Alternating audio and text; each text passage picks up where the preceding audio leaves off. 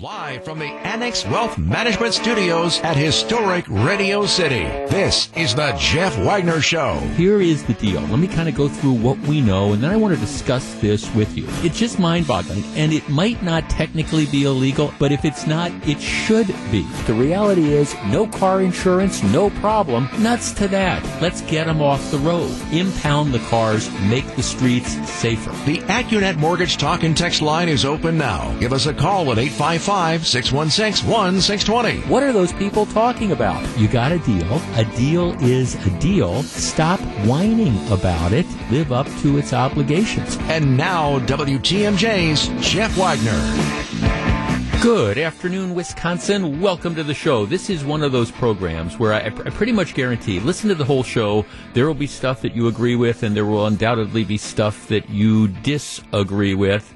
That's okay. There you know, I, at some point in time, now look, I, I recognize we, we live in these times where everybody's on their last nerve. You, you've got all the political turmoil that is going on. You have the concerns about coronavirus. You have the ongoing protests that, that continue to, you know, pop up. And it, it seems like that just, we, we just can't get along about everything. And everybody's on their last nerve and everybody wants to rush to judgment. But, but sometimes, just sometimes rather than going nuclear, it, it is perhaps best that you, you, just kind of take a step back and, and, wait and, and see what the facts are. And I, I, start off with this story. I sent this out on, on, on Twitter. You can follow me at Jeff Wagner 620 because it's one of these classic examples of how rushing to judgment gets you nowhere right? The city of Oakland, Oakland, California, is an incredibly diverse city. If you've ever been to Oakland, you know it's right across the right across the bay from San Francisco. It is a very very diverse city. There is a park in, in Oakland, and it, it's it's around a little lake and it's, it's called Lake Merritt, but it's in the city of Oakland. So it's a little park, you know, and I guess people can, you know, go get boats and ride on this and stuff. So what happens is on, on Tuesday afternoon, there's a woman who's kind of walking through the park and she look and she's she's a person of color she's a black woman she looks up in the tree and she sees a couple ropes hanging from the, the tree all right and, and at the end of the ropes they have loops you know, I, I, you know, they have loops. And she says, "Oh my God, th- these are nooses that are hanging from the tree." And she she pulls out her cell phone and she videos these, and then she goes to the news, and, and they say there, there's nooses hanging from the tree. Oh, look at all this racism! And then and, and you could, there's a news conference. The mayor of Oakland, who uh, she, it's it's a woman. She and she's just in, in the, she's outraged and she's like choking back tears, talking about how awful it is that somebody could could put symbols of, of terrorism and racial hatred and violence, and there's no place in in Oakland for these, um, especially right now. And we're investigating this as a hate crime, and you know we're not going to tolerate these symbols, and you know etc. etc. And we've got to stop terrorizing our black and brown citizens. Um, we have have to be, as white people, we have to become knowledgeable and educated about the impacts of our actions, etc., etc., etc. So the, the assumption is, okay, you, you've got some racist who's hung these nooses in the trees with the whole implication of, of lynching and things like that, and they must have just put them up in response to, you know, everything that's been going on in the world. All right, so that, that's the approach, and we're going to prosecute this as a hate crime. Well, are, are you ready for page two? As soon as this story, and, and, and then, so the, the police start to investigate, and the police initially say, we, hold on a minute. You know, eh, eh, we think this was like exercise equipment. And then, of course, they denounce the police. What do you mean exercise? How, how could this be going on? Well, okay, you, you can watch the, this news broadcast again that I have the, linked up on, on Twitter. It's at Jeff Wagner 620. Well, what, what happens is, as soon as this goes public, they find the guy who who hung these ropes.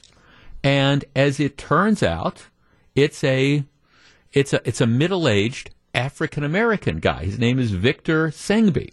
And and he's on TV and he's like, "Well, first of all, we we exercise in the park."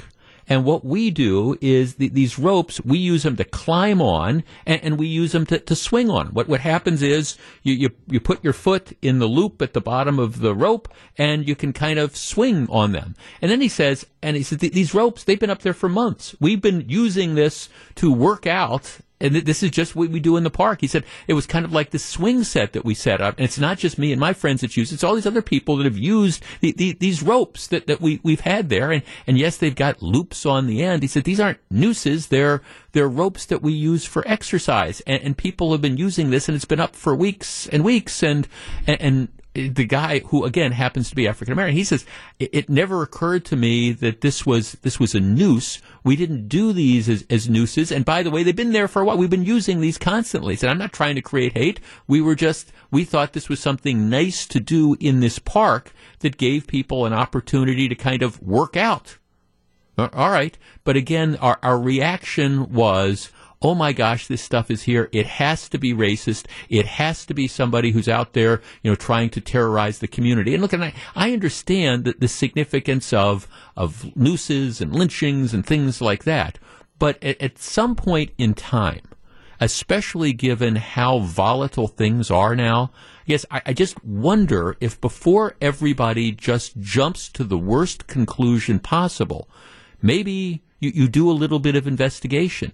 And in this particular case, all it would have taken was a little bit of investigation to find that, uh, that, that at least there's no there there when it comes to assuming that this was a, a hate crime. Now you can argue that you know people in the case of the one woman who walked by and who saw this who you, you can argue that okay m- maybe you shouldn't put these ropes up there for people to swing on with the loops because somebody might misinterpret it that, that's a fair argument to make but this automatic assumption that oh my gosh, you know, th- this was, these were white supremacists that were doing this. Okay, maybe before you jump to that conclusion, and get everybody riled up with the worst interpretation possible, maybe you should just do at least a little bit of investigation to determine what was really going on. And in this particular case, what was going on is it was uh, a bunch of people, including lots of persons of color, who were just using,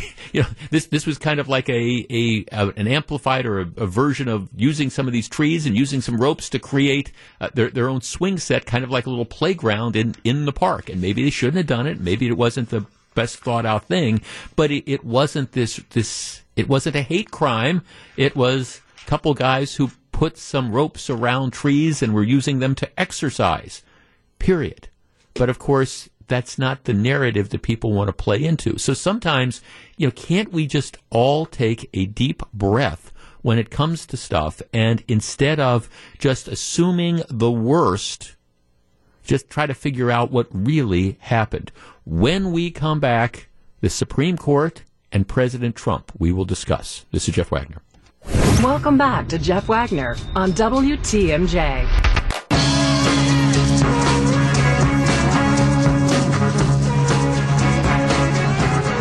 855 616 1620. That's the Accunet Mortgage Talk and Text line. I'd let it go. I'm referring, of course, to what happens next after the Supreme Court decision this morning involving DACA, is the so-called Dreamers Act. If, if you haven't been following this, back in 2012, President Obama, by executive order, directed that people here in this country illegally under certain circumstances could could stay. The way the program works is first of all, you have to show that you committed no serious crimes. Secondly, you have to show that you arrived in the United States before you turned 16 and when you applied to stay, you were no older than 30. So in other words, this is geared for children who, who at least people who come to the country as children. Their parents bring them here. The parents are here illegally, meaning the kids are, are illegal. So the idea is, but the, but the kids in many cases, you know, the, America is the only country they know. And the thinking is, hey, it's not the kids' fault that the parents brought them here illegally. So the deal is, if you fit into that category and you can show that you've never committed a serious crime, that you've lived in the United States for at least the previous five years, that you were either in school, had graduated from high school, or had received a GED certificate or were an honorably discharged veteran, you could go in and you could get this certificate that was good for two years that allowed you to stay in the country. And it had to be renewed every two years. So that's why you have the, the Dreamers Act. There's about 650,000 ballpark people who are in this country uh, again, under those circumstances. They came to the country illegally, but they were kids when, when they did it. So that's what the Dreamers Act has been all about. President Trump decided he wanted to stop the Dreamers Act, get rid of, of DACA. And so essentially through administrative proceedings, they said they were going to discontinue it. So you have all these people who had come into the country, had been in the country, and were now legally allowed to stay. Now, by the way, DACA isn't, it's, it's not a roadmap to, roadmap to citizenship. You have to keep renewing this, and it, it, doesn't allow you the right to vote or anything like that, but it does allow you to stay in this country. And generally speaking, it's been people who've been in this country for years and, and for years and years. It's people who, in general, came to the because 16 years is the cutoff, but generally it's people who came as, as young children. So that that's the deal. So anyhow, President Trump decides he wants to get rid of this, and administratively they get rid of it. The Supreme Court today, by a five to four vote, said that the the rulemaking process it's kind of a technical decision that the rulemaking process that the administration used was insufficient. Um, it, they didn't say that they don't have the authority. The Trump administration doesn't have the authority to do away with the program or to cancel it. They just said that the way they did it was improper. They, they didn't give enough valid reasons for why. So it essentially throws it back to the start to, to the starting blocks. You know, President Trump Oh, you do have an election coming up in a few months, but President Trump can, can go back and the, the Trump administration can kind of start over with the rulemaking process. It's the Department of Homeland Security, and the Department of Homeland Security can do the same thing. They can just articulate why they're doing it in a better fashion. So it, they, can restart this whole process. The Supreme Court says that. It's just they need to restart the process. So with that background, here, here is now the question. The question is, is it worth the effort? And is this worth the fight? And if we look at the problems caused by illegal immigration, I guess the question becomes, is it the dreamers? Or are there bigger fish to fry, other things to be concerned about? Our number, 855-616-1620. That's the Accunet Mortgage talk and text line. So, like, I don't, I don't want to talk about the merits of the Supreme Court decision. We, we, you quickly get into the weeds if you do that. But I want to talk about the bigger principle here. You have about 650,000 people who've come into this country illegally. They are now staying in this country, but they, they have to be in school. They can't have committed a crime. Um, they had to have come here before they were 16. They have to renew every two years. They're not on the path to citizenship. So presumably, the, the 660,000 people are, are not creating problems. My question is, should we let the dreamers stay? 855 616 1620. That's the Accunet Mortgage talk and text line. And again, perhaps you will disagree with me on this, but given the different issues we have facing us today, and given even if you want to focus on illegal immigration and people coming into this country illegally, my argument is whatever issues the dreamers cause, that's way down on the scale. And if I were advising President Trump, I would say let this go. 855 616 1620. That's the Accunet Mortgage talk and text line. Should we continue going after the dreamers in the wake of today's Supreme Court decision? We discuss in a moment. This is Jeff Wagner. Back to take your calls. Here's WTMJ's Jeff Wagner. I mean, honestly, I'm not sure if I agree with the rationale of the Supreme Court striking down the administration's effort to do away with the dreamers. But but having said all that, I, have always believed that this this is not a battle that I, I, think is really worth fighting. And if you're going to fight battles in the issue of illegal immigration, there, there's about hundred more battles that I would pick, and I would encourage the administration to do that. Dick in Grafton. Dick, you're on WTMJ. Jeff, you and I are on the same page on this. I would I would advise the president drop it or raise the bar higher. Challenge Congress to do what it should have done in the last 20 years. Right. That's the that, that's the problem that I see. I've had personal contact with a number of dreamers in different parts of the country. And they're fine residents. Notice I didn't say citizens. Right. They're fine residents of this country. They're caught in, in what you can call the donut hole of immigration.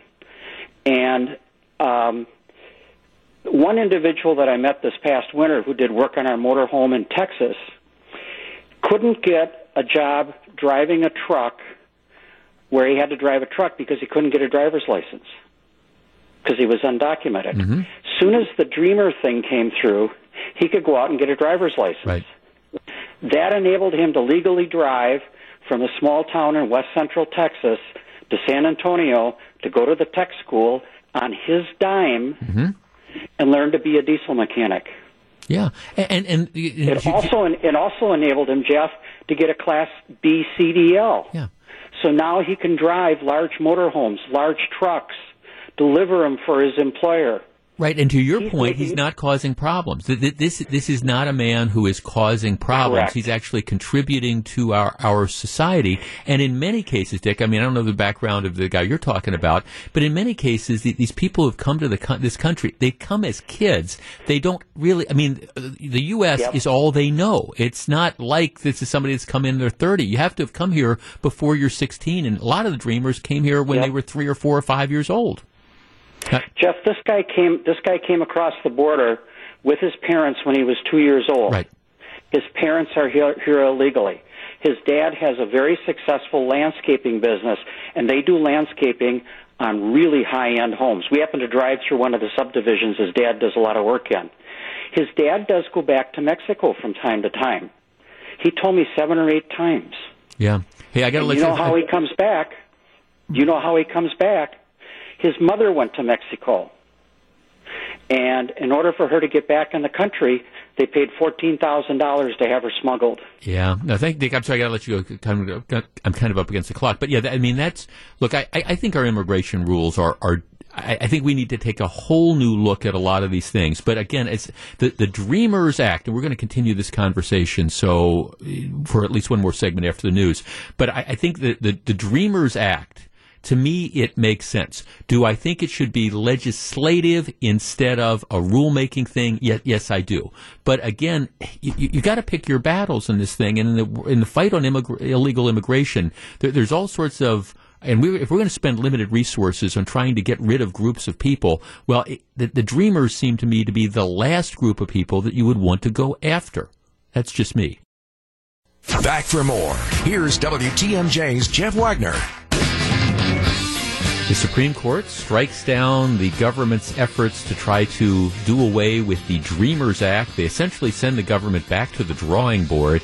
If, if I were advising President Trump and President Trump were listening, I would saying I would say this is not a fight that is worth pursuing with all the different issues that come from illegal immigration. I don't think the 600 plus thousand people who are in this country as dreamers are the ones that are creating the problems. Let's talk to Daryl in Milwaukee. Daryl, you're on WTMJ. Good afternoon. Good afternoon, Jeff. Yeah, I'm I'm, I'm for the the Dreamers. I'm all for them, uh, and I agree with you totally. This is not a battle under a, a heavy, heavy topic like immigration to even deal with, especially right now. Mhm. There's just too many issues to deal with, especially all of the subtopics under immigration. Right. Well, I, Dreamers are hardworking people. Dreamers are hardworking people, law abiding. They add to the quality of of the country, I believe. And uh, Well, right, and in most and cases, I mean, I, I also look at intent. In, in most cases, like I said earlier, these are people that came. They didn't have the choice of coming into this country. They were people that were brought into this country, admittedly illegally, but they were brought in by their parents. Okay, when when you're three or four or five years old, you go where your parents take you. You've been in this country since you were a little kid. You haven't created problems. You've stayed in school. You're working. I mean, what what is the sense of trying to spend resources to send people that fit in that group back? It doesn't make sense to me. I agree. Yeah, thanks for the call. Appreciate it. I mean, I guess again, there's and and this isn't. I mean, I, I get these texts from people who say, "Well, what part of illegal don't you understand?" Well, I I just you've got a you've got limited resources. You have to figure out and what what's the number that they throw around that they think there's ten or eleven or twelve million people in this country illegally. Okay, you you you can't deport everybody. You have to pick your battle.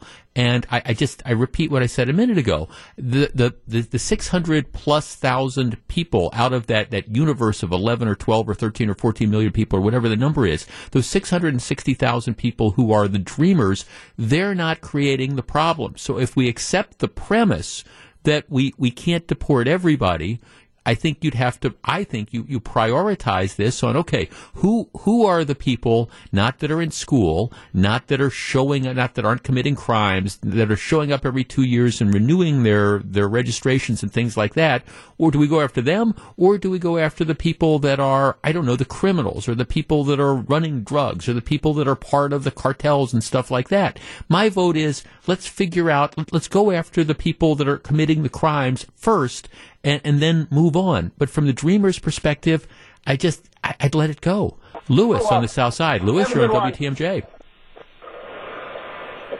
Lewis? Okay, lost Lewis there. and I guess that's the, the thing. It's a question of, you know, trying to, you know, trying to be, be reasonable about this. Um, Jeff, it's not about the dreamers. It's about trying to get leverage for a more comprehensive immigration law and border security.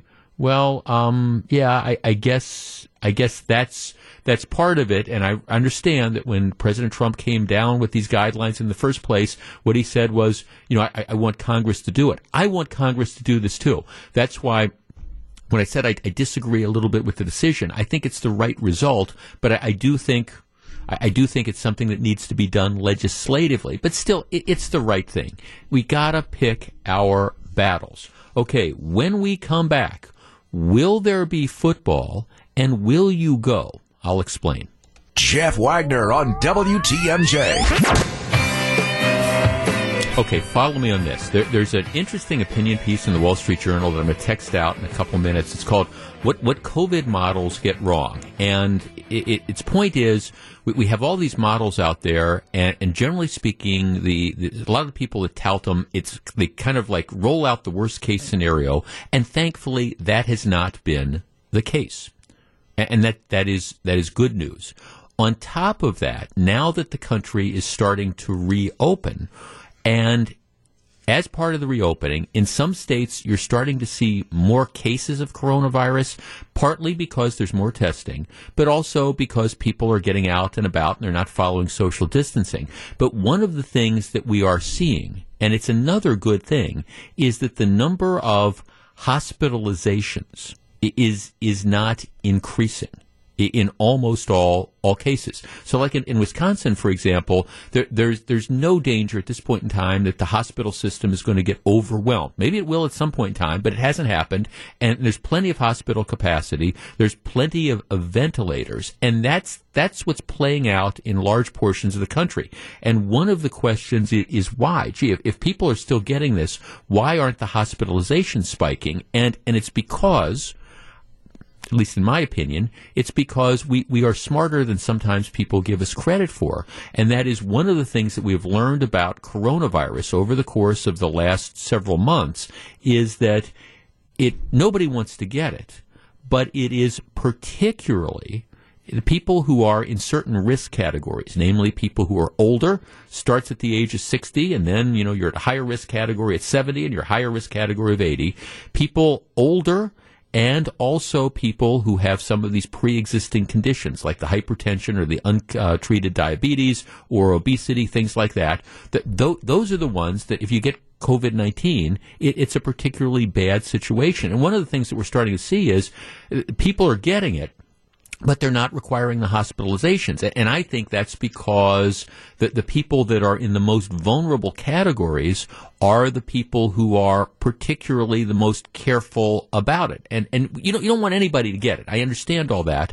But if, if, for example, after the protests of the last couple weeks, you see a spike in COVID 19 cases because their people weren't following social distancing and they weren't wearing masks, I'm not going to be surprised if that, that spike in cases does not lead to does not lead to an increase in hospitalizations because most of the people that were at the protests, not all, they're they're, they're younger. They're in the the lower risk categories.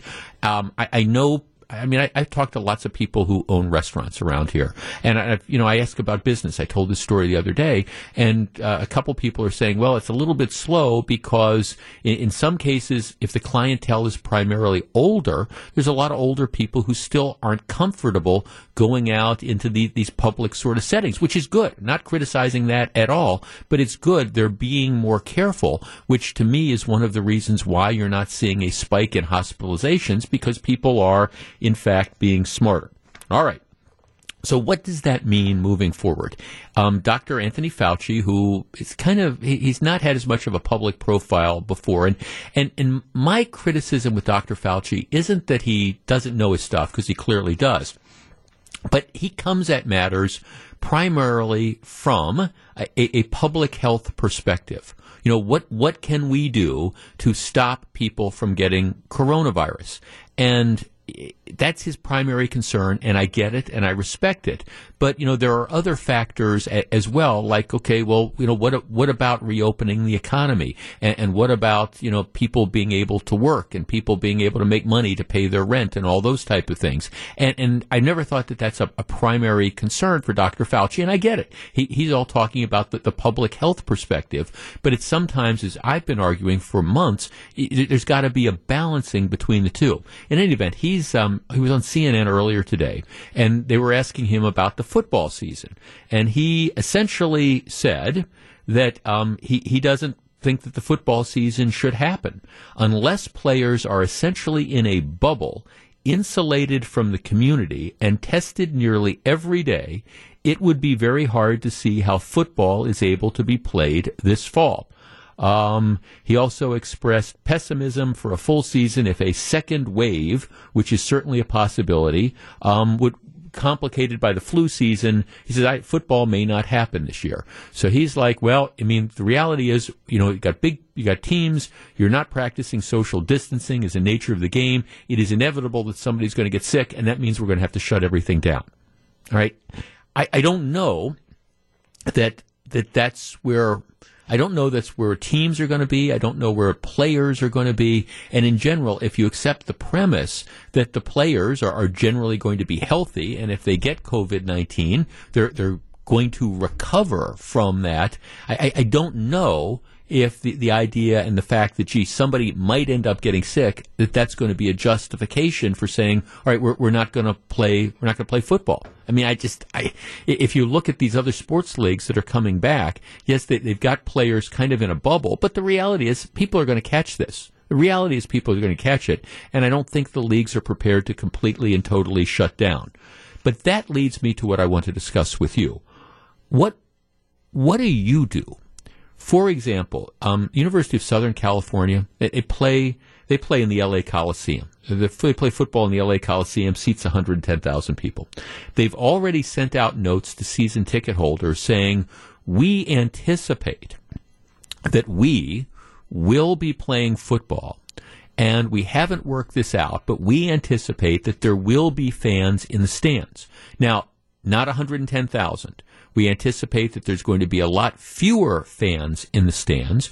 We we anticipate that we're we we're, we might not have concessions. We're not going to allow tailgating, etc. And we haven't exactly worked this out, so we, we can't guarantee. If you're a season ticket holder, you know we, we can't guarantee if there's six home games that you're going to get six tickets. You know, in, in like it's more likely that you're only going to get you know, that you'll get tickets to maybe three of the games. And if you have six season tickets, you might only be able to, to get two. So we're going to scale this back.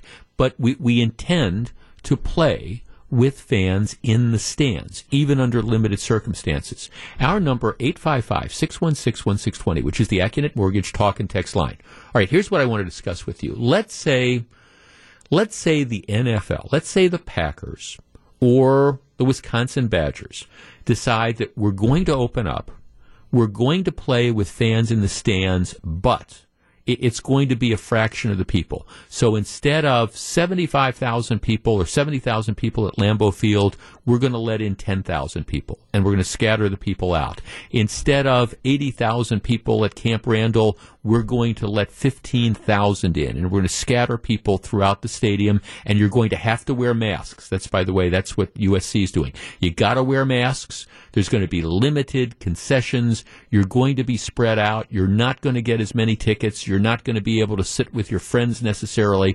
All right.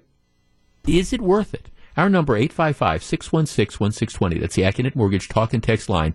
Under those conditions, would, would you feel comfortable going back and sitting in the stands for a football game at, at Camp Randall or at Lambeau Field or at anywhere else? A fraction of the crowd wearing face masks, spread out from other people, and in some cases, maybe you, you know, you're there with your, your spouse or with your kid or whatever, but you're you're not there with the, the people that have been used to going to, to games with you. 855-616-1620, that's the Accunet Mortgage talk and text line. Are you still going to the football games? Is it worth it to have fans in the stands under those conditions? We discuss in a minute. You know, feel free to, free to disagree with me, but but you know what? You put all these conditions on it. You you you got to wear a mask for the three hours. There's not going to be the concessions. There's no tailgating. You're not going to be able to sit with your friends. All those type of things. There's only going to be a handful of people in one of these big stadiums. And you know what? I love live sports, but but I think as long as there's that stuff out there, I'm going to pass on it. I mean, if if if the only way we can have fans in the stands is to put in all these conditions, uh, thanks, no thanks. I'll, I'll, wait till this all passes. Let's talk to Jason in Mequon. Jason, you're on WTMJ. Uh, afternoon, Jeff. Hi, Jason. How are you doing? I'm good. What do you think? Would you go back? No, I'm with you on that. If I'm going to be required to wear a face mask and can't sit with my friends, uh uh-uh, uh no the masks are uncomfortable. You still have your rights and stuff like that, and I mm-hmm. choose to exercise my right not to wear a mask. So yeah.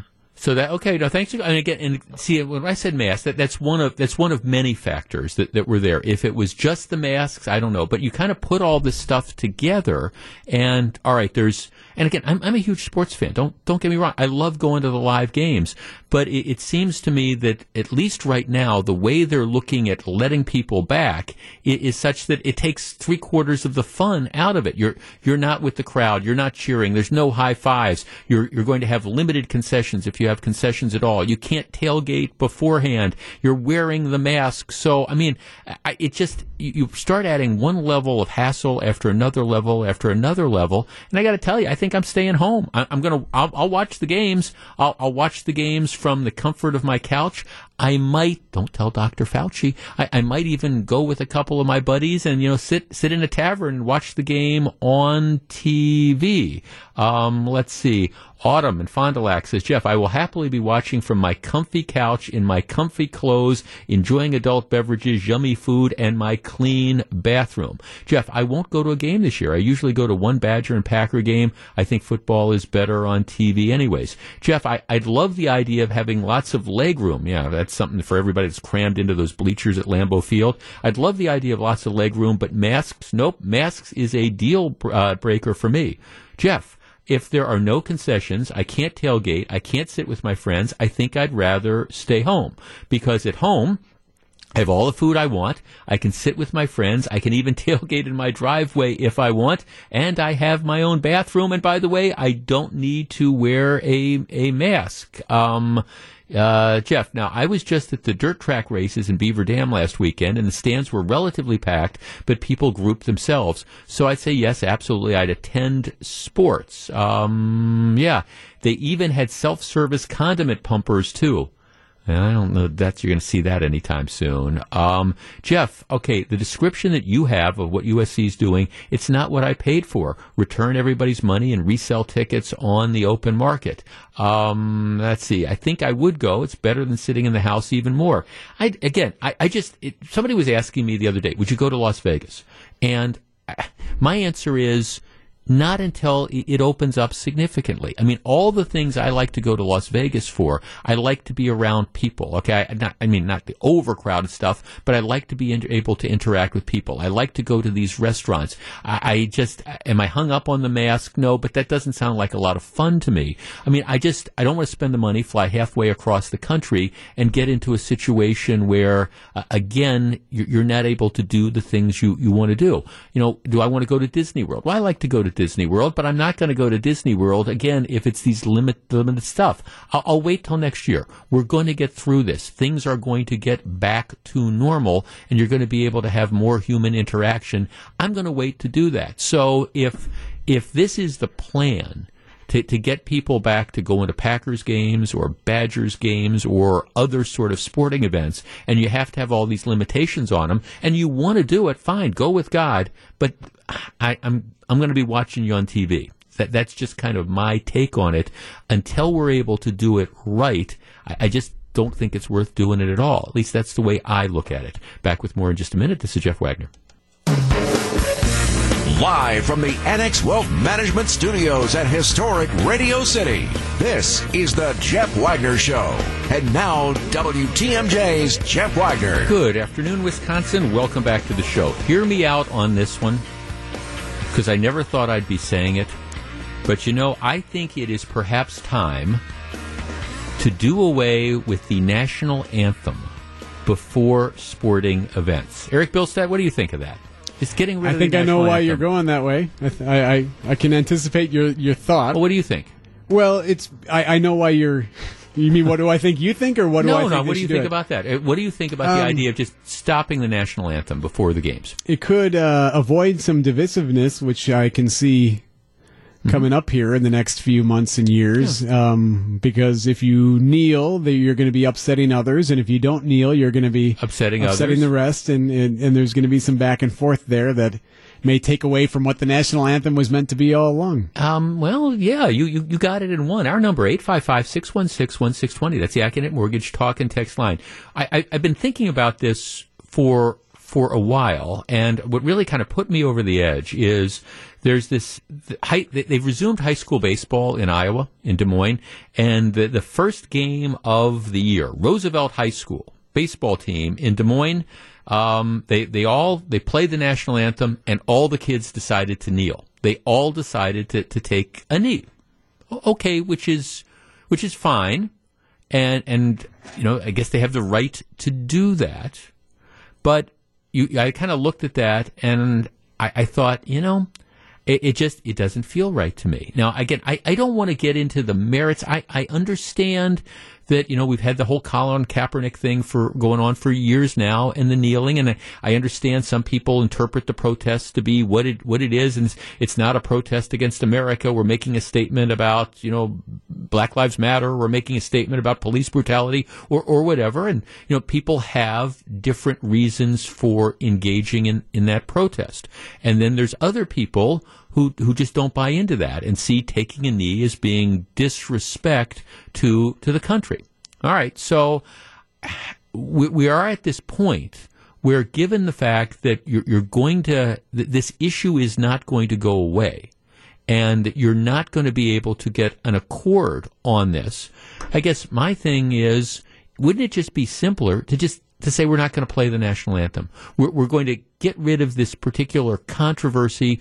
You don't have to worry um, if if you're if you are offended that people aren't standing and aren't taking off their hats. You don't have to worry about that. If you're if you want to kneel and protest and you don't like the fact that the guy next to you um, is looking at you with a dirty look because he interprets it in a different way, at some point in time, should we just say no? I mean, we're, we're just we're just not going to do this. We're going to just start the game. 855-616-1620. That's the Accunet Mortgage Talk and Text line. And the more I think about this, and look, you're, you're talking to somebody who stands for the national anthem.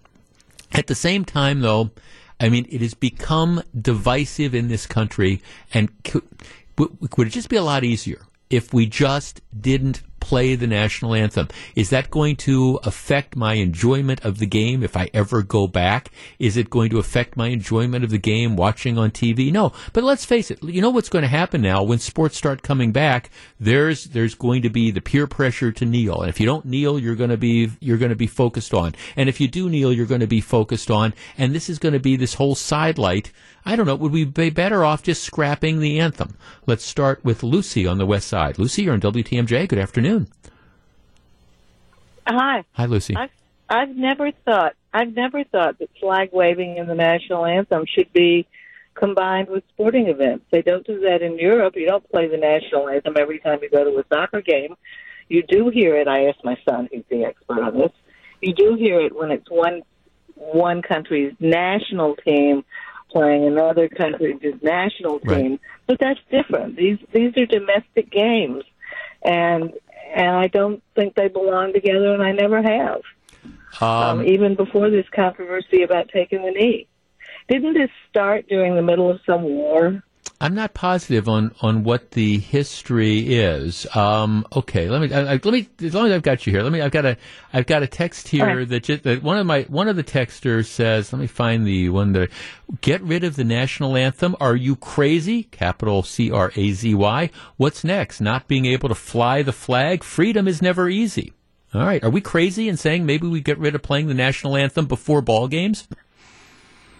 No, because a sporting event um, is not a political event. It really isn't. And playing the national anthem has become, in these events, a, a political statement.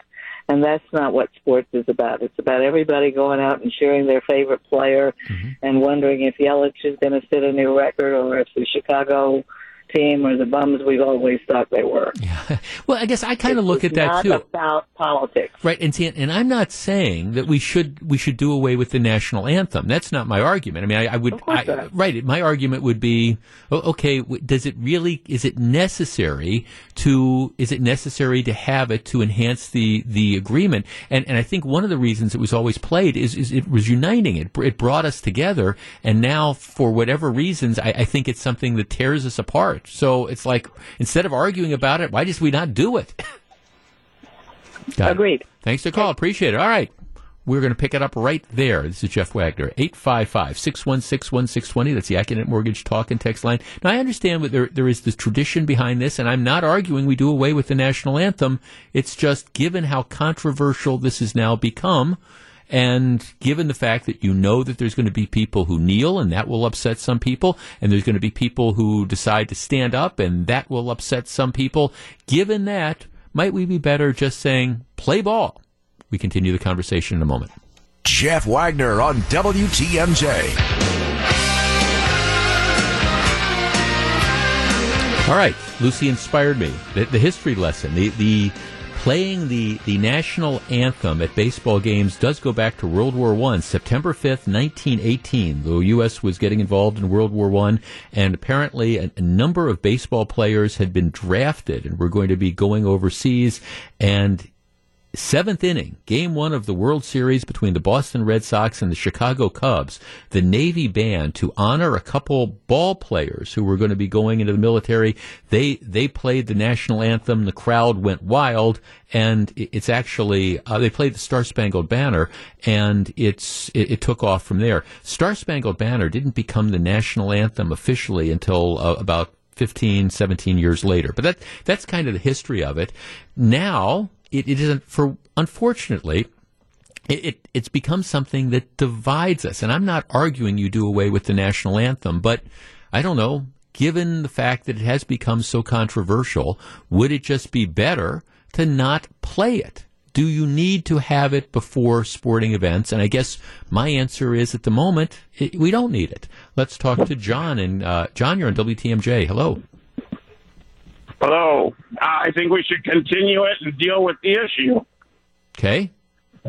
Okay, tell me how you deal with the tell me how you deal with the issue Well, given the fact that we're so divided. Kaepernick because we could vilify Kaepernick, and now it's front and center. So it's like, okay, let's put our heads in the sand and you know, we'll walk away from it so we don't have to deal with it at all. Well, I'm not saying you deal away. You know, you do away with protests. I, I'm saying that I'm saying that you now have something that that is is going to become something that continues to be divisive. That that's not going to go away. I mean, how how do you? Is it putting your head in the sand to say we're not going to play it, or is it just putting your head in this? Is it just yeah, then then we don't have to then we don't have to face whether someone's protesting or not. We'll just like not have it part of our life at all instead of you know dealing with what is front and center. well, tell me how you and deal if with it it. happens during it. I mean, tell me how. Tell me. So what we deal not with now, we we look to see what the argument is, what the protest is about, because before we could just vilify a Kaepernick instead of saying, well, wait, what is he really protesting about? Mm-hmm. Was that really ever the conversation? I don't think so. it was more, you know, he bad, um, he should stand. You know, he's un-American. Well- and it was like, was the was the reason behind the protest ever really um, argue, argued Well- in the public square? Well, but people are going to interpret that in, in different ways. Look, there, there's always going to be people who argue that this Well, is a show of dis. are. Okay, so that my, my point is then, what? Why do you continue to have this argument when there's bigger ones to have? By by not playing the national anthem, you take at least out of the sporting event, you take that whole element out. Doesn't that make sense? No, because it's still there. So let's deal with it rather than say, "Well, we're not going to deal with it at all," and this, and then it just lingers. Well, I mean, well, thanks for the call, but I mean, I guess I, I, I guess I, I don't. The the the, pro- the problem is to me the national anthem has been allowed to become political, and, and we can argue about why that that is, but at a time where we want to try to be unifying, I, I just I I think the national anthem before sporting events is going to continue to be controversial. And you can say, well, that this, you know, that that's just ignoring the issue. Well, no, it's not ignoring the issue. We continue to have the, the dialogue and to figure out how to make this a more colorblind society and to try to determine, you know, what, how you deal with police violence and where that all fits in. You can have that conversation, but do you need to, uh, again, have that before every particular sporting event? Jeff, this is a dumb question. Hell no. Just do away with everything that is out of control. What do you want to be to do away with next? Well, I mean, okay, it, it, it's a tradition to play the, the national anthem before sporting events. Okay, it, it's it's a tradition, but we change these different traditions. And all I'm saying is, if this is going to be something that contributes to an incredible divisiveness and, and exposes the divide between people who think it's disrespectful to kneel before the anthem versus people who you know think that no this is we, we, we this is our way of expressing our, our displeasure with conditions in in the United States and so we're going to continue to kneel. Uh, okay isn't it just simpler to say okay let's let's they're playing baseball. We'll we'll we'll have the, the social discussions in one place, and then we'll we'll have baseball somewhere else. Um, Jeff, I think it's an elegant solution to diffuse the current situation. I would I would miss it. Um, Jeff, um, quite honestly, I've already canceled my NFL ticket. I will not sh- watch football after all this nonsense. Okay, because there's there's people who feel strongly about that. Jeff, I really don't care if people want to take a knee or hold hands or hug or whatever. I don't think they should do it during the national anthem. They claim it has nothing to do with the military or the United States, but I believe it's a sign of disrespect to take a knee while that is being played. You see, and I guess that's kind of my point here. People will interpret this in different ways. And, and you're not you're not going to find, I think, a common ground on this. And the, the people, and, and by the way, even the people that are engaging in the protests, they're, they're doing it. People have different reasons for doing this. I mean, we went through that when we were discussing the Kaepernick thing. He had one reason, other people had other reasons. So that, that's fine. You have the right to protest, but there's going to be all sorts of other people out there who aren't going to like the fact that you're doing it, and they're going to resent this, and they're going to interpret it in one way.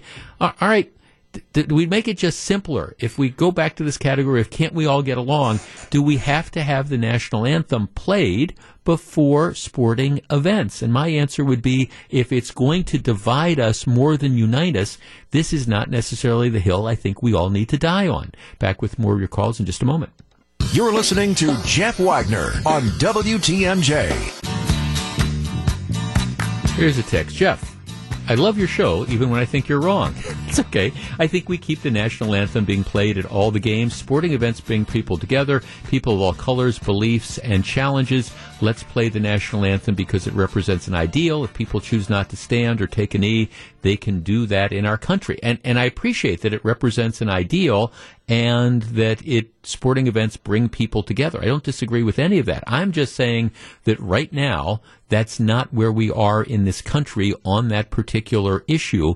And candidly, if, I were if I were running one of these sports teams, and I, or I was running the NFL, or I was running the NBA, or if Major League Baseball ever comes back, I mean, I'd look at this and I'd say, hey, by, by playing the, national anthem, what we are doing, and it's maybe a sad commentary on society, but we are dividing our fans because there's going to be people that are, are looking at the players that decide to kneel and the ones that don't decide to kneel, and they're going to be judging them, and they're going to be looking at the people who are kneeling in the stands versus the people who are standing up, and, and you're not going to be bringing people closer together. So, all right, maybe isn't the better answer just to say we're, we're not going to go down this route for this this at this moment? Gianni in Montello. Hi, Gianni. You're on WTMJ. Hey Jeff, uh, thanks for taking my sure. call. Hey, great minds think alike, but um, I, am going to demur with, with, with this issue. Um, I, I, think that um, it, the national anthem should be used at uh, pro pro sporting events, professional sporting events.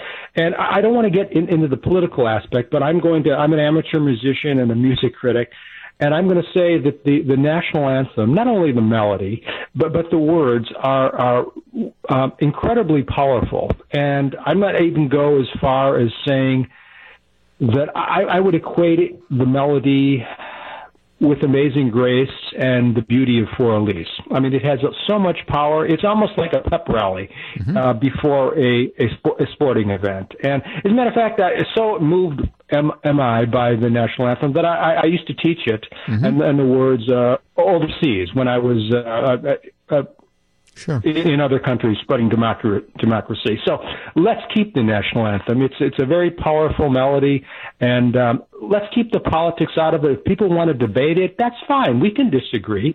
But um, I, I want to hear the national anthem when I go to a Brewers game or a Bucks game. Well, and I, and I respect that, Gianni, and I, I want to hear it too. But at the same time, I, I guess maybe I've just I, I understand where we are in our society nowadays, and, and I know what's going to happen because you are going to, once sports resume playing, you're going to see three quarters of the team or half the team or whatever, they're going to kneel. Other people aren't going to kneel. That's what's going to be on the TV thing. And it's going to be this debate day after day after day.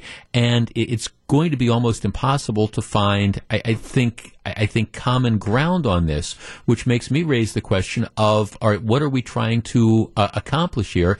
It's, it is unfortunately not like it was years ago, where when they start to play the national anthem, all of us stand, all of us stand up, we take off our hats, we put our hands over our heart, and we try our best to, you know, to sing along with, with the national anthem. I just, I guess there, there's some battles that just kind of wear me out, and and this this is one that I think is is getting worse, not better, which makes me wonder why do we continue to fight this particular culture war? And again, if I if I'm in any of these sports leagues, I'm I'm saying, okay, you know, this is our way of, of dealing with these these protests and dealing with the people that got upset with the protests. We'll just we'll do away with the anthem and we'll just say play ball and we'll kick off and we'll we'll get the game started two minutes earlier. I mean, does anybody's life really change that much?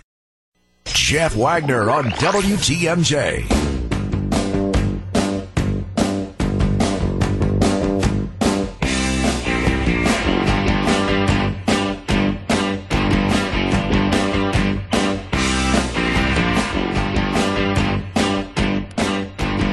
So very glad to have you with us. Um, somebody just texted us, Jeff. I, you, you talk a lot about the cancel culture, and how does that relate to doing away with the anthem before sporting events. Well, the, the, the cancel culture is, gee, something's become politically incorrect, so we, we have to we have to cancel the program. You know, we, we we can't have that. I'm not saying you get rid of the national anthem. I'm just saying, does, does it have to be before the sporting events? You still play the national anthem. It's not like you're canceling. It's not like you're saying okay, we're going to do away with the national anthem. It's just like given the fact that this has become a lightning rod. You know, do you need to have it before every sporting event? Because, I mean, truthfully, there's people who feel strongly on both sides of this, and there's probably people who say, "Well, I, it, it's just it's something I, they make me get out of my chair and stand up for a couple minutes, you know, before the games." Would is that really the venue for the national anthem, given how controversial the whole thing has become? Food for thought. All right. We discussed this a couple days ago. The more I think about it, the more irritated I get over it. The city of Milwaukee is going to be considering, matter of fact, tonight they're going to be taking testimony, and there is a resolution by multiple school board members to immediately terminate all contracts with the Milwaukee Police Department for school resource officers. I think this is short sighted. I think it is ill considered, and I think if the city of Milwaukee or if the school board does this, they will come to regret this decision. I think school resource officers play a huge role in maintaining number one, public safety in the schools, and number two, de uh, offering a humanizing element to the, the police officers. And I, I made this point yesterday, a couple days ago when we discussed this, but it's getting even more steam. I, I think for many many young people, particularly people in uh, for example, MPS students, you know, people who live in more, maybe, maybe you live in more of an economically depressed or challenged area of the city. So, I mean, this is an opportunity for students to interact with police officers in a fashion other than simply, gee, I, I heard so and so's brother was getting arrested for, you know, selling dope on a street corner or something like this. It's a chance to give young people an opportunity to interact positively with police officers. And I think that in and of itself is worthwhile. And I think it is foolish and arguably dangerous to say we're going to take um, we're going to take the cops out of the schools. 855-616-1620. That's the Accunet Mortgage talk and text line. But I will tell you, as part of this whole defund the police, um, the police are, are bad. Let's get them out of our communities. That this, this is a movement that is gaining all sorts of steam and it's gaining steam in Milwaukee. 855-616-1620. That's the Accunet Mortgage talk and text line. I think it would be absurd and a very, very bad idea to remove police from the schools. Um, here's the history of the SRO program, the School Resource Officer. It started in Milwaukee back um, in, in January of 2007. You may remember there were a series of incidents at, at, at Bradley Tech High School fight took place in the school. The students called family members and friends to help them get into a fight. Um, people came down here, and, and then what ended up happening, was a big fight, there was a brawl, after that, um, MPS started a pilot program for school resource officers at, at Bradley and at Custer. February of 2008, they approved a program to have um, SROs, school resource officers, assigned at six schools, paid for by the city and the school district. The way it, it stands right now is there's um, 12 officers who are assigned as school resource officers, and I believe another six who are assigned to provide assistance to those 12. So that that's what we are talking about. 855-616-1620. That's the Accunet Mortgage talk and text line. I understand we live in difficult and challenging times, but are we really making the schools safer by taking police officers out of the schools? Rather than giving the students an opportunity to see and interact with police officers in a context other than when somebody's being arrested. Isn't that a positive thing? Do we gain anything by eliminating the SROs? Is this a hip and trendy idea that is not in the interest of anyone? My answer is yes. 855 616 1620. That's the Accunet Mortgage talk and text line. We discuss in a moment. Welcome back to Jeff Wagner on WTMJ.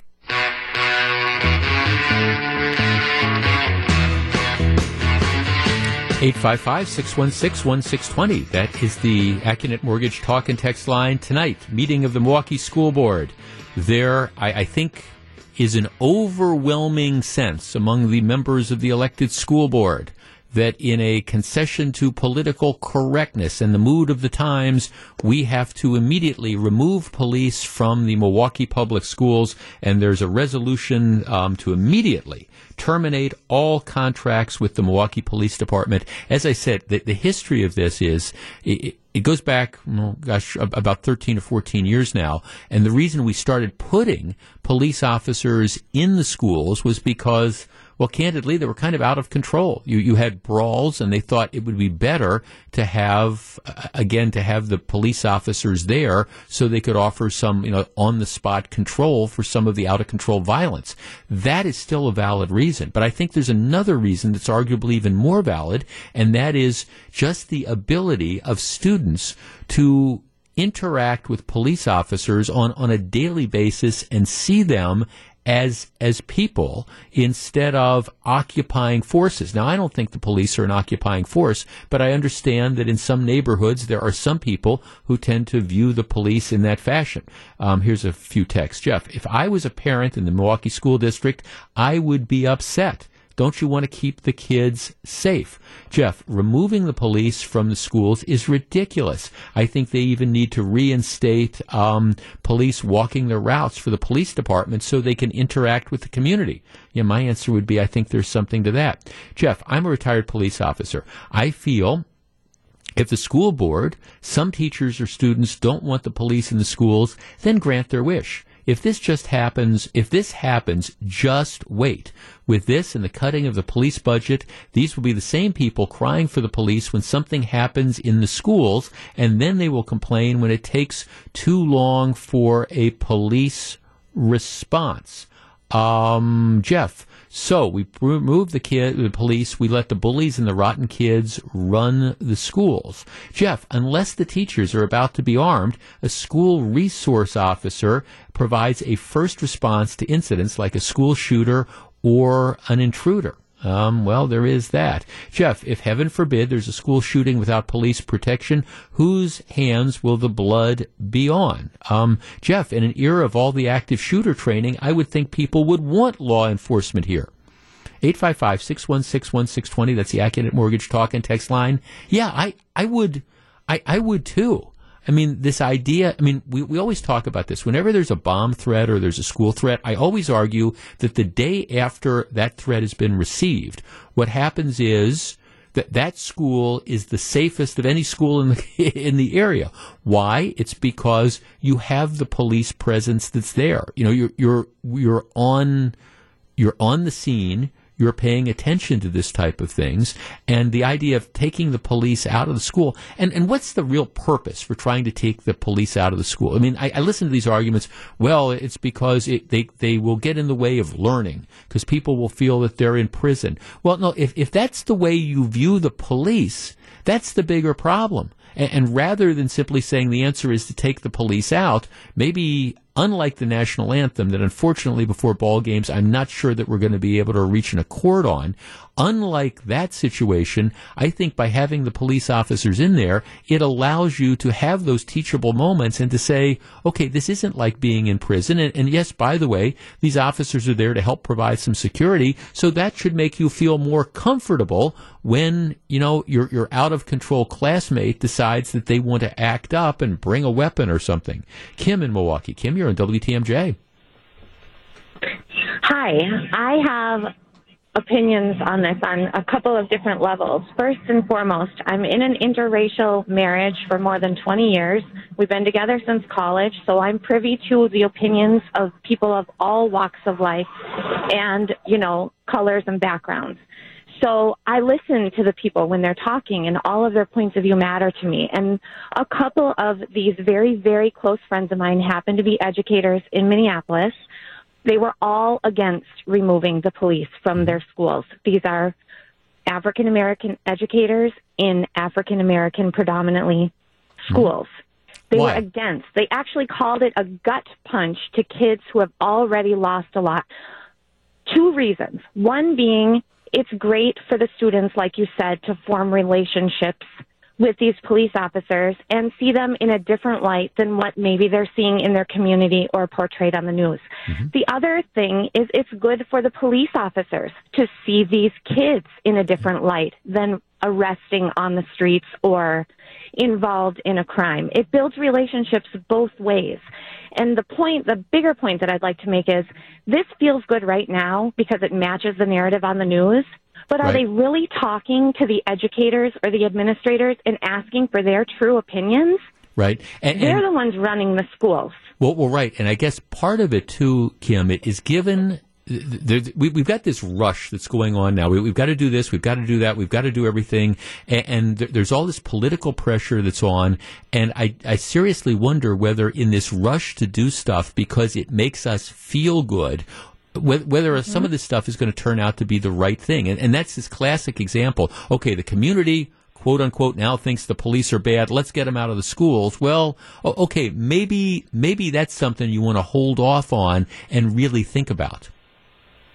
How about this? How about you set up a meeting once a week with students and this resource officer, and you talk about your um, how you see the police, how you see your job on the streets. Where can we meet halfway? The kids are our future. Well, I'm, I'm Why with, don't we do that instead of kicking them out altogether? I, I'm with you. No, thanks for the call. Oh, and, and by the way, I, I it just th- th- this idea, th- this resolution that they are considering at MPS, it, doesn't just involve taking the school resource officers out. That, that that's that's certainly that's that's part of it.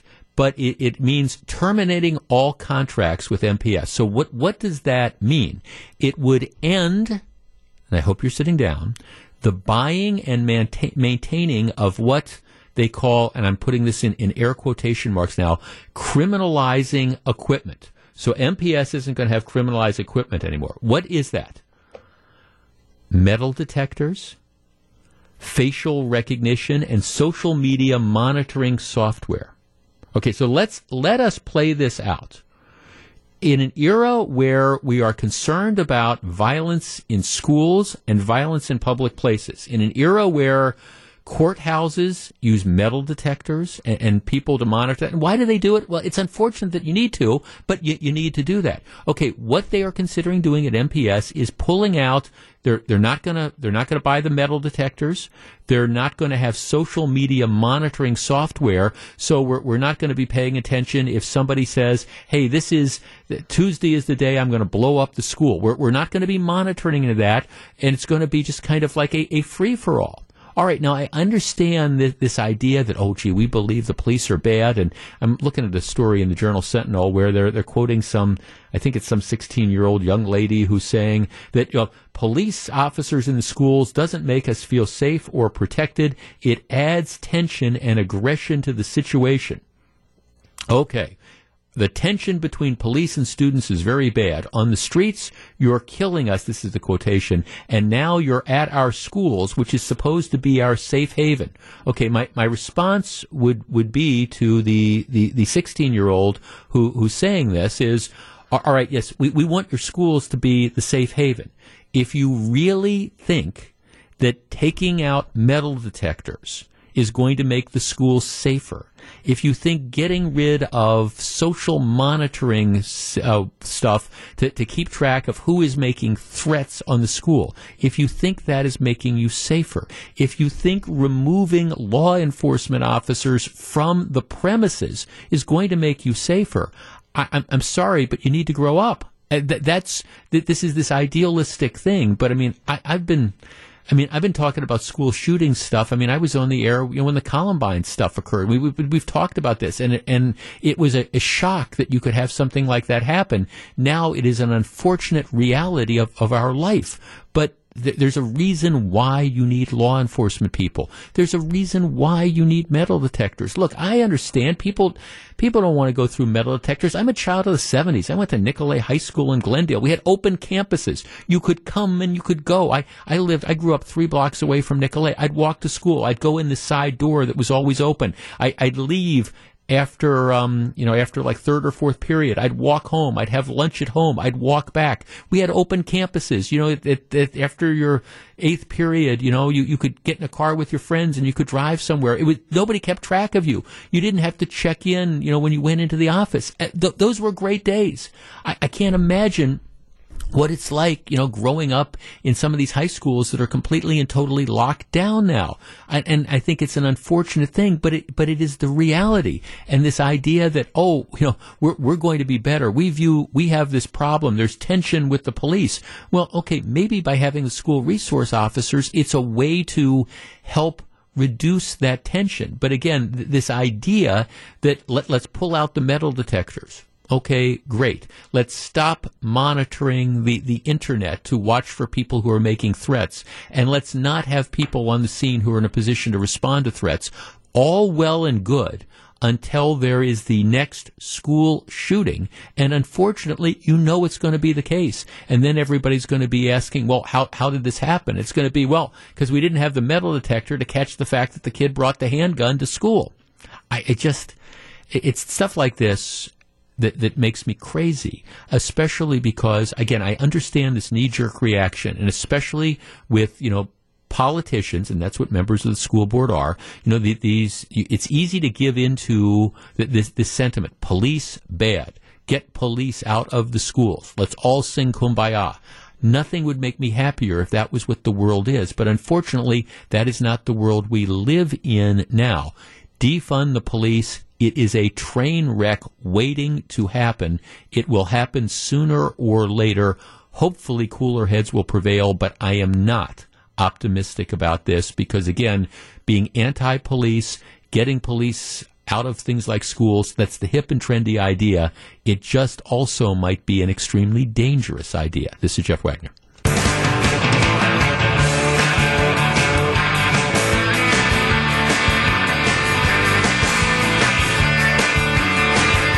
As long as we are on the subject of of the, the anti-police sentiment that is sweeping the the country and certainly sweeping various cities, you know, there's the big movement to defund the, the police, and and of course. Defund to me means defund. And there's a lot of people who, who believe we should just do away with police departments. Well, recognizing how just idiotic that that sounds. Now some people are saying, well, when we say defund, we don't mean defund, we mean partially de- defund. And in Milwaukee, one of the things they're looking at is a, a 10% cut of the police department's budget. Cutting the police department budget by 10% would, depending on how you figure it, reduce the number of police officers on the street by somewhere between about 150 and 300, depending on how they, they made the cuts. All right? And just ask yourself this question. In the real world, not the world that kind of plays out on, on the TV protests and things like that, but in the real world, you know, do you want to live in a community where you have fewer officers on the street keeping you safe, enforcing the laws, and catching the bad guys? Want to have more of them? Or do you want to have less of them? And if you look at a city, for example, like Milwaukee, where you have, I would argue, out of control crime, I know the mayor doesn't like to hear that phrase, but I mean, come on, you can't leave your car unlocked in front of your house or else it's going to be gone, much less, you know, you, you better be careful going through most of the intersections because the chances are you could get hit by somebody driving 90 miles an hour in a stolen car blowing through the, the intersection, not to mention the murders and the shootings and all. Do you really want to live in a community where there's, there's, there's 10% fewer police officers? Is that what we're really all about? My answer would be no. This is Jeff Wagner. Live from the Annex Wealth Management Studios at historic Radio City, this is the Jeff Wagner Show. And now, WTMJ's Jeff Wagner. Here's a text Jeff, it seems to me that the people who want to defund the police the most are actually the ones who utilize their services the most. Maybe we should just oblige them and see how things go. I, I mean, I've been saying this for a while. I mean, for for people who, who truly believe the police are an occupying force and we need to defund them and reduce their ranks, um, I, my idea is let, us test this out. Let let's let's beta test. Let's pick four cities and let's have there be no police and let's see how this this works out let's let's give it 2 months and and then we we can see and for for everybody who wants to understand this stuff you watch what's going on in Seattle where the mayor completely and totally lost control of several city blocks in downtown Seattle and now you've got the whatever they're calling this for at the moment, where you have pretty much complete anarchy and you've got vigilantes. Uh, for everybody who thinks that that's really how you want to live, my advice is go go download or find the old movie Escape from New York and and just imagine what that would be like. Um, okay, a couple of people are texting, well, maybe we should do Madison. A- actually, there there are people, seriously, there are people in Madison, including some who are associated with this group that that's operating on like over a million dollars in taxpayer money, thanks to the Attorney General and to uh, the governor, and, and and that's what they're saying. They they the, the, they view the police as an occupying force, and, and they when they say defund, they mean defund. And like I was saying earlier, there's some people who recognize how kooky that is, so now they're trying to say, well, when we say defund, we don't really mean defund, we mean partially defund. Well, okay, then you should say that. But but there are seriously people who think we got to get rid of the police department. The world will be a better place. Um, wonderful. Like like try that one out. All right, let us completely and totally switch gears. President Trump is scheduled to go to Tulsa, Oklahoma on Saturday and conduct his first Make America Great Again rally um, in, in months. It is creating a lot of controversy. There's a lot of this hand wringing out there. Oh, President Trump shouldn't go. We've got COVID 19. Doesn't he realize there's this risk of spreading that? Oh, President Trump shouldn't go because doesn't he realize that Friday is Juneteenth Day and by having a, a MAGA rally the next day, you're I, I don't know, sending the wrong sort of messages. Oh no, President Trump shouldn't go because, well, it's just going to create more unrest in Tulsa. Our number, 855-616-1620. That is the Accunet Mortgage talk and text line. If President Trump wants to have a rally in Tulsa, Oklahoma, I think he should go ahead and have a rally in Tulsa, Oklahoma. And I guess my take on this is that if people don't want to go, I understand that. And, and you shouldn't go. I will be honest. I've said this before. I, I am I comfortable being in small group settings? Absolutely. I, I am. I went out to, I went out to a restaurant last night, and we had a wonderful dinner. Fran and I had a wonderful dinner with our friends Alan and Patty. I, I, I enjoyed it. I, I, I'm starting to get out. We're starting to socialize with people. Am I in a hurry? To go into a large group setting. And by large group setting, I mean hundreds and hundreds of people or thousands of people. And my answer is no, I, am not ready for that. If I lived in Tulsa, Oklahoma, would I even consider going to, whether it's a Trump rally or something else, would I consider going into something where we're going to be packed in with 12 or 15 or 19,000 people? The answer is no. I am not comfortable with that. But you know what? I, I'm a grown up. I make those choices. If the president wants to go, and look, we've got elections coming up in November. I think the president has every right to campaign. I think people have every right to decide whether or not they want to attend or not. And I would encourage people to, to be smart at doing that. And if you're concerned about the issues, if you're in a vulnerable category, I would discourage people from, from going. But at the same time, I don't think he, I don't think we should say, oh no, he, he shouldn't go.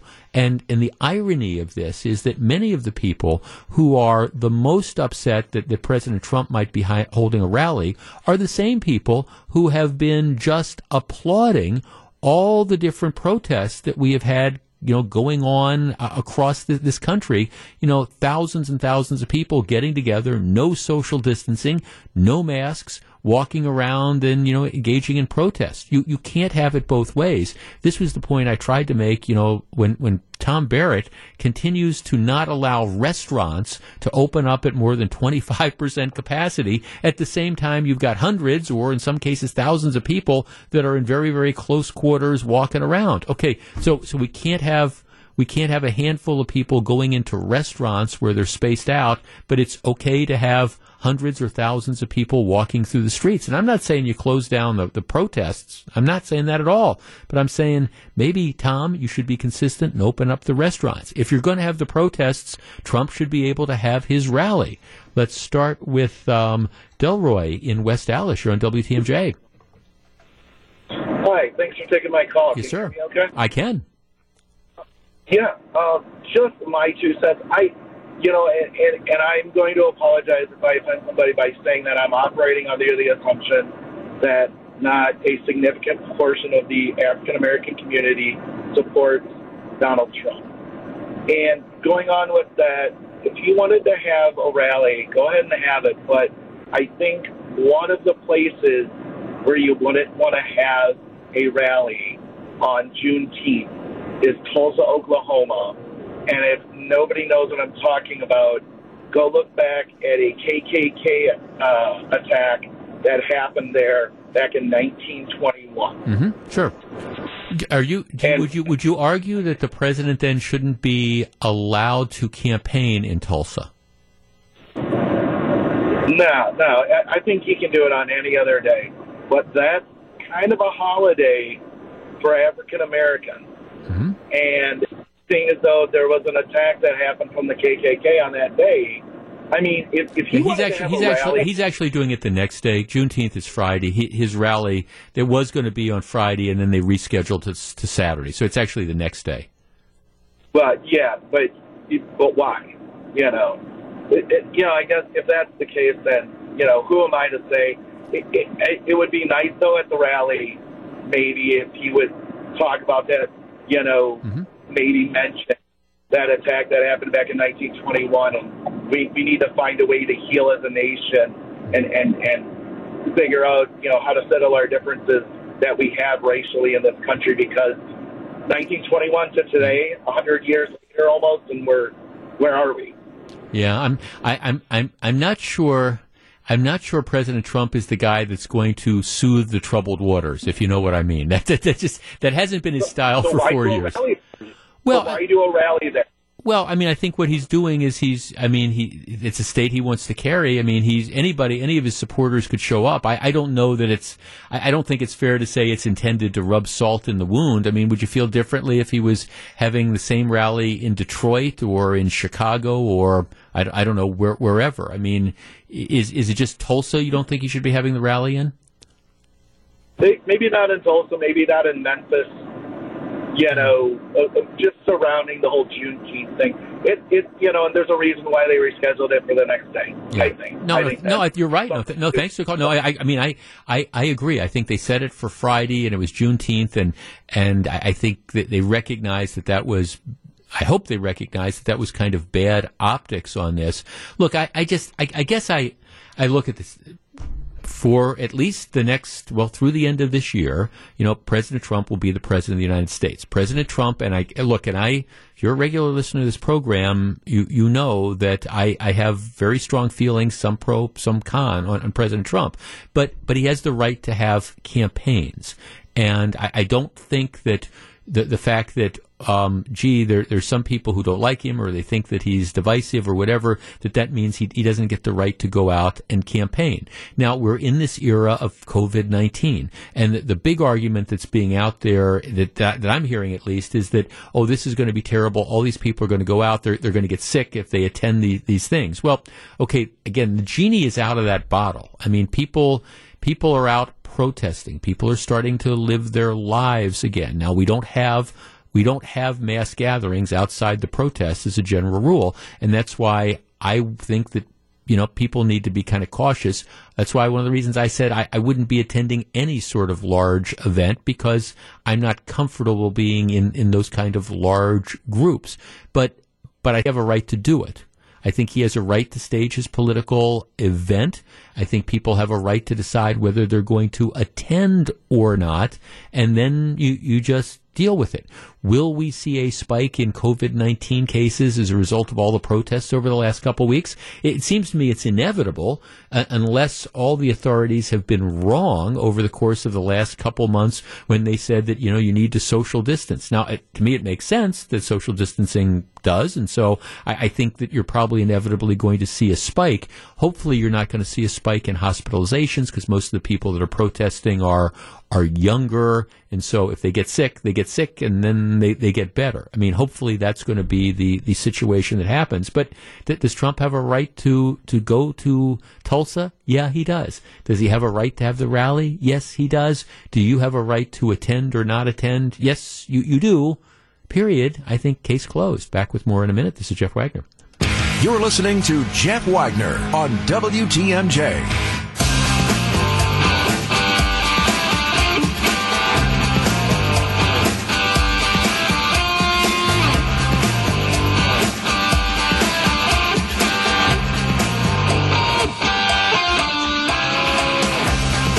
There is a story in today's Washington Post that it is almost unbelievable to me that it could get to this level. Now everybody knows what blackface is. Blackface is the the minstrel, the old time minstrel show where shows where you would have white performers who would put on, you know, blackface to create the impression that they were a person of color, and then they would perform lots of times in, in sort of stereotypical sort of things. Blackface I think we we recognize in 2020 that um, you know blackface is unacceptable, and there's a number of performers over the years who've been kind of caught in what I call the cancel culture. I mean, we talked about Howard Stern the other day, who who did this thing in 1993 where he was um, mocking Ted Danson, who showed up at a roast for Whoopi Goldberg. Follow this, and Danson was wearing blackface, and Howard Stern did this very, very racist thing that was in blackface. And to at least Howard Stern's credit, he, he kind of owned up to it and said, "Well, that's the kind of stuff I did in '93. I'm sorry, I'm, I'm wrong." But I think most of us agree that blackface, bad idea. Okay, we, we, we've got that. At the same time, though, isn't it enough sometimes just to say bad idea and and then sort of move on? And I ask this question because there's this huge story in the Washington Post. I mean, it's at least well, I printed the thing out and it's it's 12, 13, 13 14 pages printed out. So th- this is this big story. It invo- here's what happens. A couple of years ago, there was a uh, there, there's a there's a very liberal political cartoonist who draws for the Washington Post, and his name is, is Tom Toles, T O L E S, uh, big time lefty. And what he does every year is he hosts a Halloween party at his at his home in the D.C. area, and all all the these people from the media come and friends and politicians come, but it's a Halloween party, and it it's of course uh, it's a costume party. Now this is this is by the way one of the dangers of the world we live in now and I, am surprised that we're still allowed to have Halloween parties because the truth is it's getting so that you can't come dressed as anything anymore without, you know, running afoul. You, you, you know, it used to be you could show up dressed as a police officer. Don't try dressing as a police officer for Halloween anymore. And, you know, people, again, just, just look at these different, no, you can't, you can't dress up like this because that's cultural appropriation. You can't dress like, like that because it's racist, etc. I mean, I, I really do wonder what the future of Halloween parties is. But, but anyhow, one of his, so it's a huge party and everybody comes in costumes. One of his friends, she doesn't work at the paper, but some, some of, like a, like a longtime family friend. This was back in 2018 when Megyn Kelly, remember Megyn Kelly, first from Fox News and then she went over to NBC and I'm not sure what she's doing now. She, she went on TV and she said that she didn't think there was anything wrong with blackface. All right. So there's this party one of the, the gals that was attending the party decides that she's going to go as Megyn Kelly. So she dresses up as Megyn Kelly, and then she decides she wants to parody and mock Megyn Kelly's satirize Megyn, what Megyn Kelly said about blackface. So she dresses up as Megyn Kelly, and wait for it, she puts on blackface. Hmm. And she goes to this party. And apparently things things go badly because a couple people that are at the party start screaming at her for being so insensitive to come showing up in blackface, and she's going, "No, no, no! I, I'm mocking Megyn Kelly. This is satire. That's where I'm wearing the the blackface." And, and this is now turned into. I bring this up because it's turned into this huge article in the Washington Post. Now you've got the cartoonist who the host of the party who is now apologizing for having the party where the person showed up wearing blackface. You've got the the person who was wearing blackface is now talking about how she's gone into counseling for this and talking to a psychiatrist. Some of the people that were at the party that saw the woman dressed in blackface, they're talking about how they need therapy and all this stuff. And and I'm I'm just reading this all and I'm thinking, wow.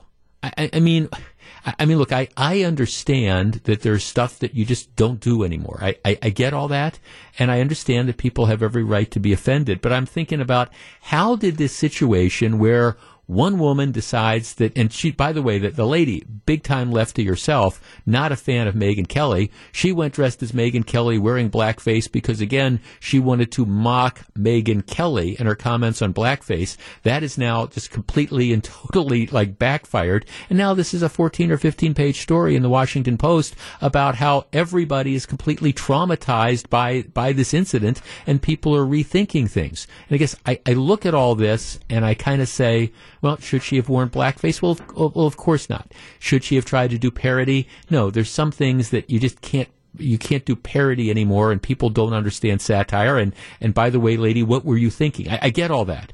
But th- this now two years later we're having all these recriminations about this. It was just it was it was a dumb idea. It was it was a bad ill-conceived stunt.